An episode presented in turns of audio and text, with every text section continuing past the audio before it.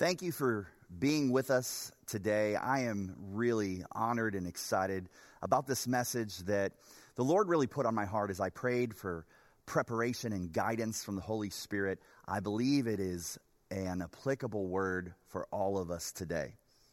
You know, discouragement is one of the most powerful weapons that Satan uses to hinder us and to keep us from the abundant life that Jesus wants us to have.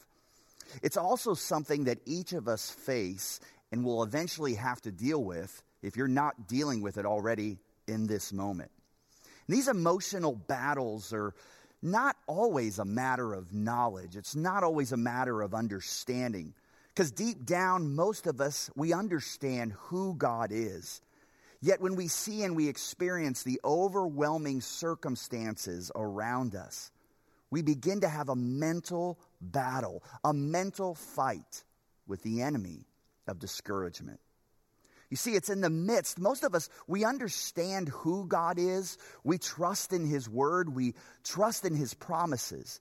Yet in the middle of that, we wrestle back and forth with knowing who God is, who He's called us to be, what He has promised. But yet we still feel despair and we wrestle with loneliness and weariness and we can become emotionally drained. We can trust in who God is, but still battle with a lack of courage or a lack of confidence in both ourselves and even with God. We can trust in God's word and again know who He is, but forget the ways in which God has answered prayers so often in our life and displayed His faithfulness. You see, in the middle of that, we can still lack hope for a future.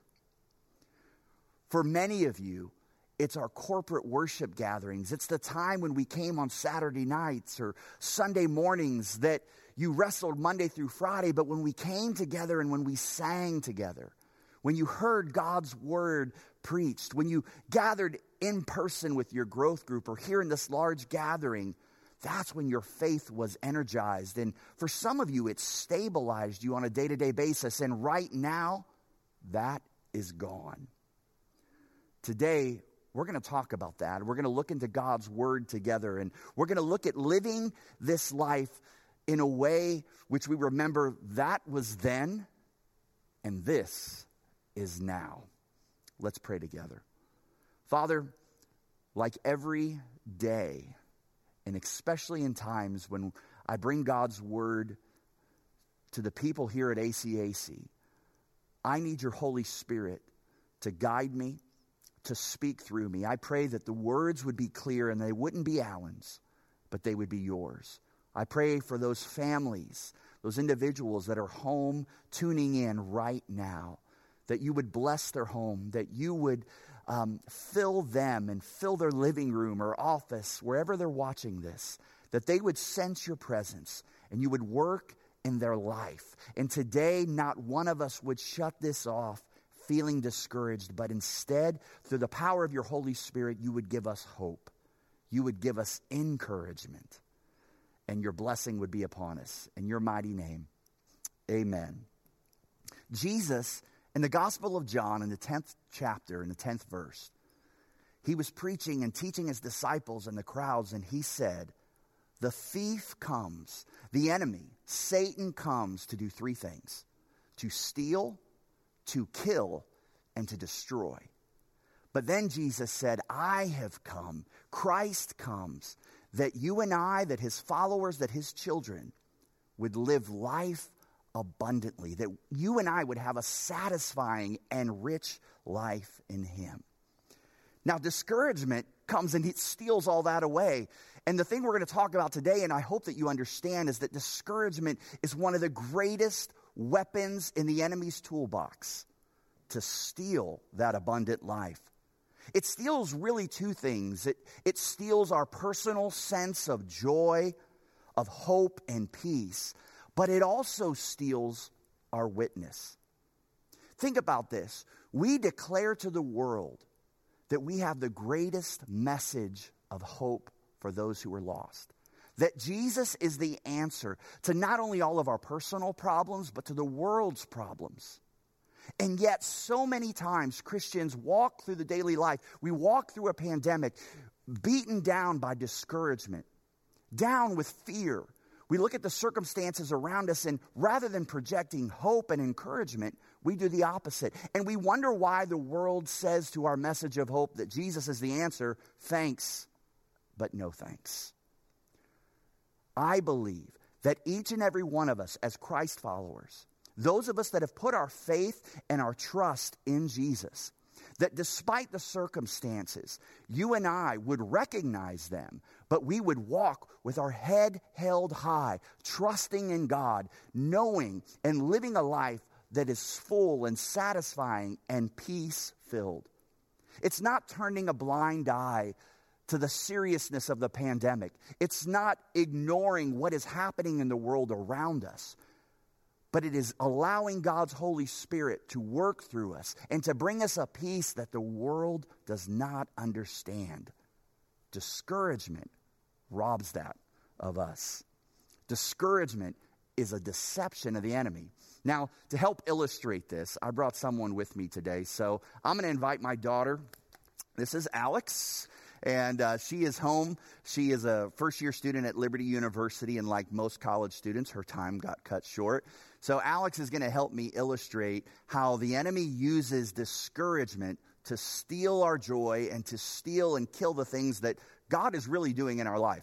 So, Alex, you have a balloon there. I'm going to ask you to put that up to your face. So, this is what happens when discouragement comes, and this is how the enemy uses that.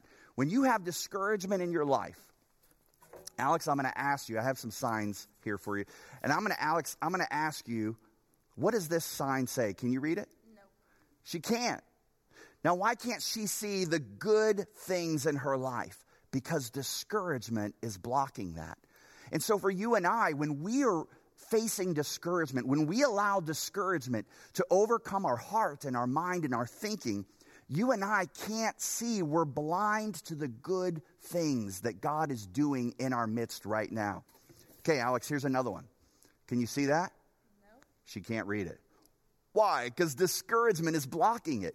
So not only does the enemy use discouragement to blind you from the things that God is doing right now, he blinds you to the things that God has done in the past for you it, it robs you of remembering all the ways in which God has answered prayer in your life and has worked and moved in your life. Two more, Alex.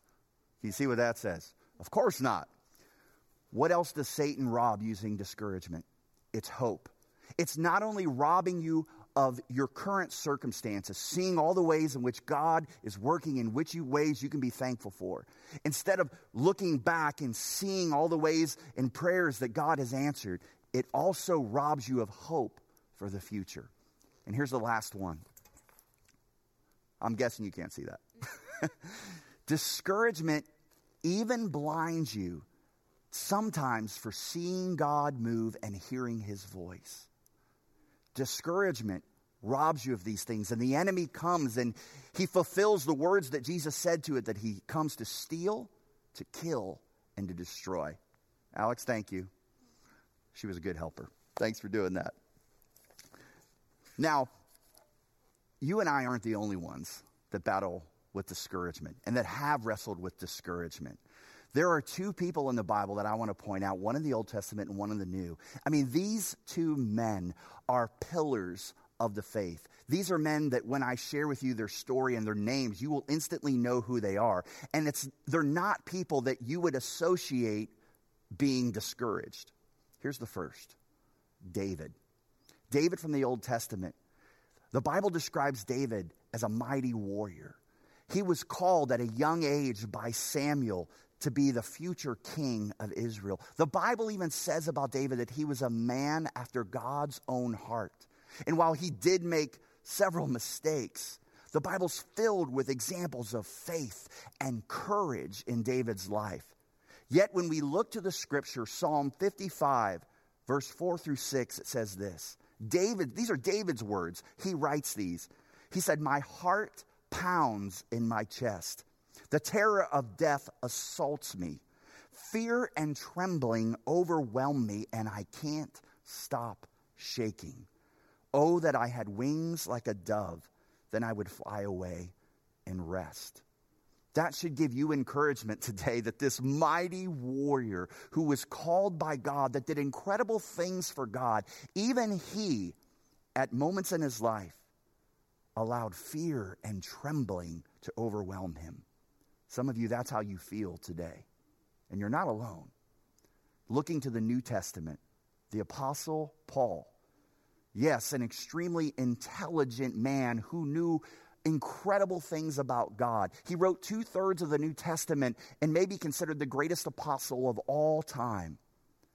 The Apostle Paul wrote these words in one of his letters.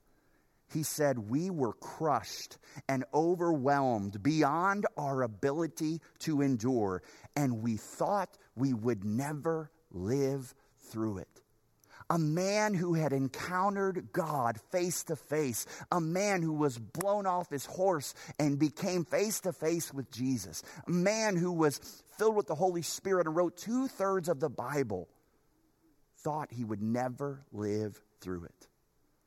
What an encouragement it should be to you and I that these two godly men that had experienced incredible miracles and faith in their life wrestled with discouragement you and I aren't alone. Now, there's plenty of reasons for discouragement in our life. Before we even tackle our current circumstances in the pandemic, often feelings of being unnoticed and unappreciated lead to discouragement. Being misunderstood by your boss or your spouse or friends or family can lead to discouragement. Sometimes dead ends in life or in your future lead our own personal failures, our own mistakes, our own shortcomings can bring on discouragement. And sometimes it's just physical exhaustion and health problems that lead us to discouragement. And other times it's our own sin, self sufficiency, pride, or an unbroken spirit.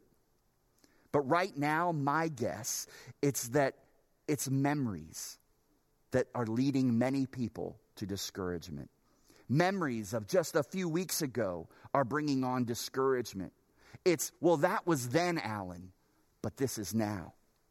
That was then before the pandemic, before the fear of a virus with no cure came. It was then before I was laid off, Alan. It was before I was isolated alone in my home. It was before my calendar got blown up and my plans changed. It was before I felt like a captive in my own home. It was before I suddenly was expected to both work and care for my children and provide their education. But today, God's word, I believe, can bring hope, it can bring healing, and it can bring answers in the midst of discouragement. As we look to God's word, I, I, want us to dive into a portion of scripture that I believe fully expresses these thoughts. This battle of discouragement, this battle of, well, that was then and this is now, and I do trust in God, but right now my mind is battling discouragement. It's a portion of scripture that when we look at it, it's actually a song. And this songwriter in the Old Testament writes these words. It's Psalm chapter 42. Listen to these words My heart is breaking as I remember how it used to be. I walked among the crowds of worshipers, leading a great procession to the house of God, singing for joy and giving thanks amid the sound of a great celebration. I'm here right now standing in an empty sanctuary. And I can tell you as I read this, my heart breaks as I remember how it used to be just a month ago with the sound of your voice filling here. And here, this songwriter in the Psalms, thousands of years ago, is experiencing and feeling the very emotion that you and I are. He continues in this song, which is really the chorus portion of this. In verse 5, he writes, Why am I discouraged? Why is my heart so sad? I will put my hope in God. I will praise him again, my Savior and my God. It's an incredibly powerful and applicable verse and section of Scripture for us today. Now, here's what I want to do I want to give you an overview of really chapter 42 and 43. These were together, even though they're separated in our Bible as two different chapters. If you open your Bible now and you look through that, you'll find that there's no heading on the 43rd chapter. And in the original text, these were all one song. These were all one portion of Scripture. So I want to give you a general overview, and then I want to conclude in talking about how we can follow the songwriter's response in dealing with these same emotions that we have that he had. And we can take lessons from him and how he responded. So, this Psalm 42 and 43, as I told you, is one psalm, and it was written, the Bible tells us, by the sons of Korah, the Korahites. Now, without getting into a lot of history in detail, they, are, they came from the tribe of Levi, and the, the Korah, Korahites were related to Moses. They were cousin, and there's a lot of history there, and there was a rebellion back in the book of Exodus and Numbers. But eventually, this tribe became song, songwriters. They were the worship leaders, they were musicians that David assigned in the temple of the Lord. And this song in particular, we don't know all the circumstances behind it. It could have been when the Israelites were exiled in Babylon, but the writer of this was remembering back to the times when he led worship in the temple. And for the Jewish people, for the Israelites, you have to realize that Jerusalem was the center of their worship. This was the Mecca. This was the peak. Everyone longed to worship corporately in Jerusalem. And this song leader, this songwriter, worship leader was remembering those times. How familiar it is to us. And I told you it was a song. There are really three verses and one chorus. And there's three things in this song, if you will, that gives you the overview. Here's the first. The songwriter writes this sad song longing for the former days. I told you, he remembers. His mind is thinking back. He's no longer in Jerusalem. He's miles and miles away, and he's thinking back, and he's missing those times when he was with people in the house of God, worshiping him. Here's the second thing the songwriter is wrestling with emotions of discouragement and depression. He says in verse 5, Why am I discouraged? Why is my heart so sad? In the midst of remembering how it used to be, discouragement and depression is fighting him. And the third thing is the songwriter hasn't given up, he's fighting for hope. He says, after, Why am I discouraged? Why is my heart so sad? He all of a sudden flips the script and he says, I will put my hope in God. And we see that while he's remembering and he's fighting these mental battles of discouragement and depression, he is not giving up. He's longing for the former days. He's wrestling with emotions of discouragement and how they used to be, but he's fighting through it. Sounds like you and I today. He was living in the midst of that was then, but this is now. You see, for so many of us, like I said, it's not a matter of faith. We trust, we know God's word, we believe who He is, what He has promised, and what He has done. But it's the emotional battle in dealing with the circumstances. This should encourage us today. And here's one of the things I love about this psalm there is an honesty and a transparency in this songwriter that you don't get anywhere else. And I think it's great for us to remember that God wants us to be transparent and honest with Him. Later in the psalm, in, in verse 9, he writes these words. He says, O God, my rock, I cry, why have you forgotten me? I mean, just flat out cries out to God and says, Where are you? You have forgotten me. Where are you? And sometimes as Christians, when we live in the in between of that was then, this is now, God, we know who you are, but I'm not seeing it. I believe it's okay for us to cry out and say, God, where are you? There's an honesty, there's a transparency, there's, a, there's power in releasing your emotions to God, and He can handle it. For many of you, I don't know if this is the case at your house, but you get claustrophobic. And full transparency here, my wife and I, we've been a little edgy, and our family can get a little edgy. And if you're like me, it's like sometimes it's the littlest things set you off things that would never bother you in the past. But all of a sudden, it's like, ah. So we were at the dinner table not too long ago, and my daughter Alex, who you just saw, she had found this TikTok, and there was a video that's that. Now here I forgot it. What did it say? She's sitting here right here. She's sitting right here beside me. and says, Everybody needs to release their steam. Everybody needs to scream. So we laughed about this. And in the middle of the dinner table, all of a sudden, each of us, one by one, went, ah! and we released steam. What's the same thing in this song? The writer is just opening up his heart and his mouth and he's saying, God, where are you? There's a man in the Bible named Job that you're familiar with that had everything stripped from him, and he did the same thing. In fact, he was chastised by his friends for doing it. He cries out, it's, it's this raw lament to God, and his friends come back and say, You shouldn't talk to God that way. No wonder why you're going through this. But then I love it. Job writes these words uh, in the sixth chapter, verse 26. Job says to his friends, Do you think your words are convincing when you disregard my cry of desperation? There is a cry of desperation that is okay to have with God. It's okay to be raw in emotion to say, God, where are you in the midst of this? We can learn from this. We can learn from these wonderful men in the Bible that have given us illustrations and living between the that was then and this is now. So, how do we learn? What does this songwriter teach us? I'm going to close today with five things, five ways in which this songwriter, this psalmist, responds to discouragement. Five things that he does and remembering and being discouraged that you and I can take away. Here's number one the songwriter, he affirms who God is. In that seventh verse, he says, I hear the tumult of the raging seas as your waves and surging tides sweep over me. But each day the Lord pours his unfailing love upon me. Even though it looks as though God has forgotten him.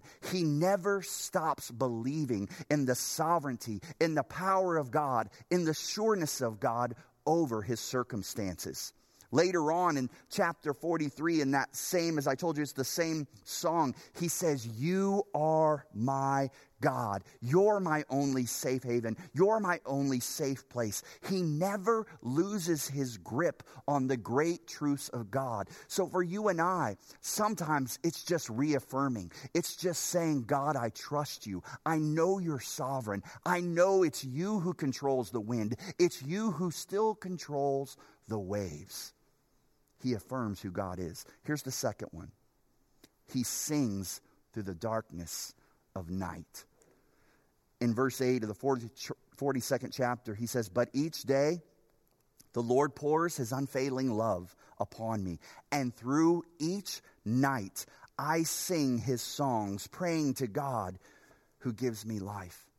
In the darkness, in the night, in those dark seasons, the songwriter refuses to close his lips. He refuses to stop praising God. Now, this isn't a jubilant, song. It's certainly not a song of celebration. He doesn't feel joy, but he's seeking joy. This is a song of prayer. It's a song of lament. It's a song of pleading. And for you and I, we need a broad playlist of songs. Not all of our songs are celebrations. Sometimes our songs that we sing are laments. They're cries out to God. They're pleading to God, saying, God, I need you in the midst of this. There is a song that was written just a couple hundred years ago that you'll know, and it's the story. It was a song written by a man named Horatio Spafford. Now, Mr. Spafford was from Chicago, and he was an attorney and real estate investor. And in 1871, in the great fires of Chicago, he lost a good portion of his business. And right about the same time, he had five children. He had four daughters and one son. And shortly after losing that in the fires, he lost his son, his four year old son, to scarlet fever. After this horrible tragedy, both personally and professionally, he felt like his four daughters and his wife needed a vacation and a break. So while he was wrapping things up, he sent them across the Atlantic to England. And of course, at that time, there weren't planes, so they were taking a boat across the Atlantic.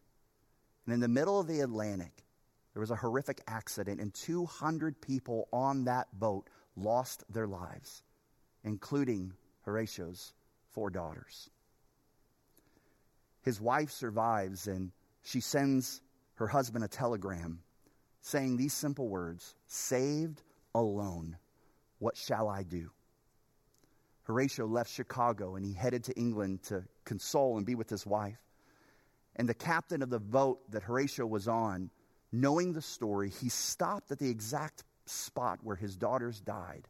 And in that moment, over the seas where he lost all of his children, his four daughters, he wrote these words. And if you know it, I'm going to sing it. I'm going to ask you sing it with me. When peace like a river attendeth my way, when sorrows like sea billows roll, whatever my lot, thou hast taught me to say, It is well, it is well with my soul. It is well with my soul. It is well. It is well with my soul. Horatio didn't allow his circumstances to stop, stop his praise. The third thing that the songwriter teaches us is that he preaches to his soul. In verse 5, he says, I will put my hope in God. I will praise him again, my Savior and my God. This is so important. Sometimes we, we need to not only stop singing or keep singing, we need to preach to ourselves.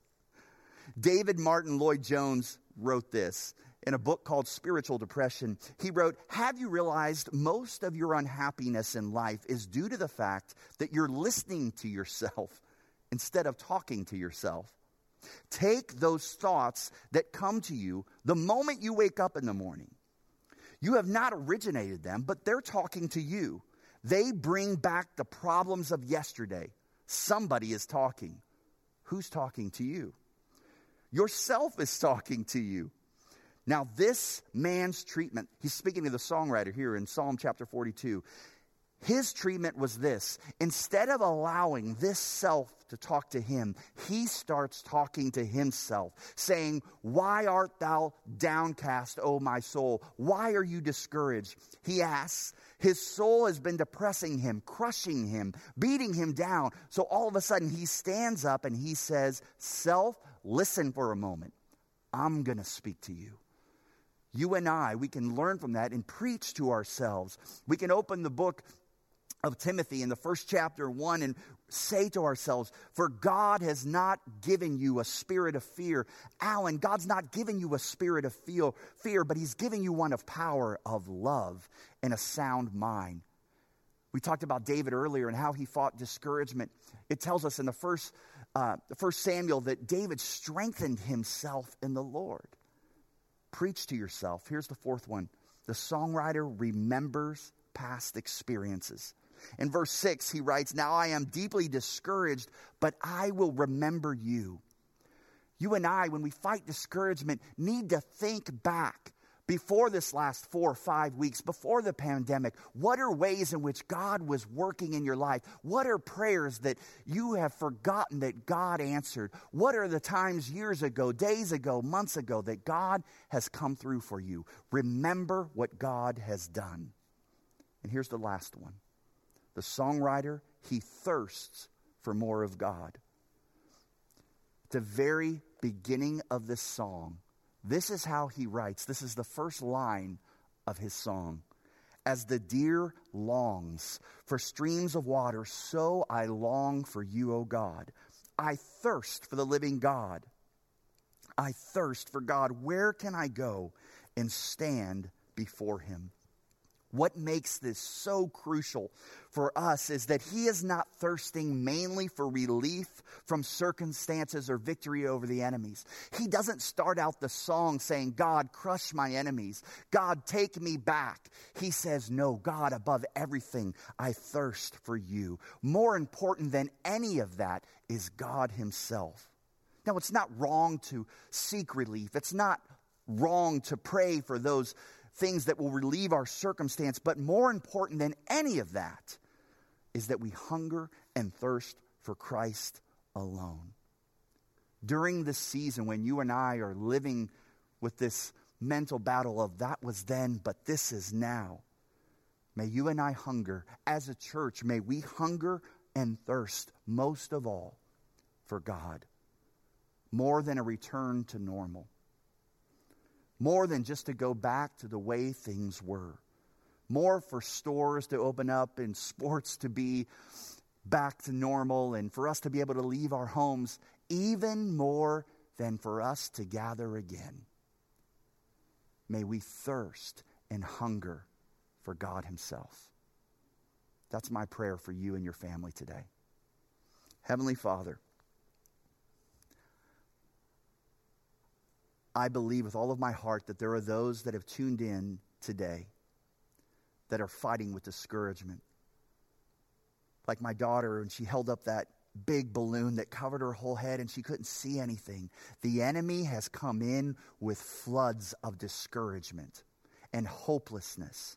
And I pray that by the power of your Holy Spirit today and the power of your word, that you would pop that balloon that instead you would replace it with floods of peace and strength and power. That people would remember that you have not given your children a spirit of fear, but you have given us one of power, of love, and of a sound mind. I pray that over every child, every over student, every over mom and dad and widow and single and young adult, and every person who is watching. May you flood their mind today and drive out the enemy of discouragement. In your precious name, amen.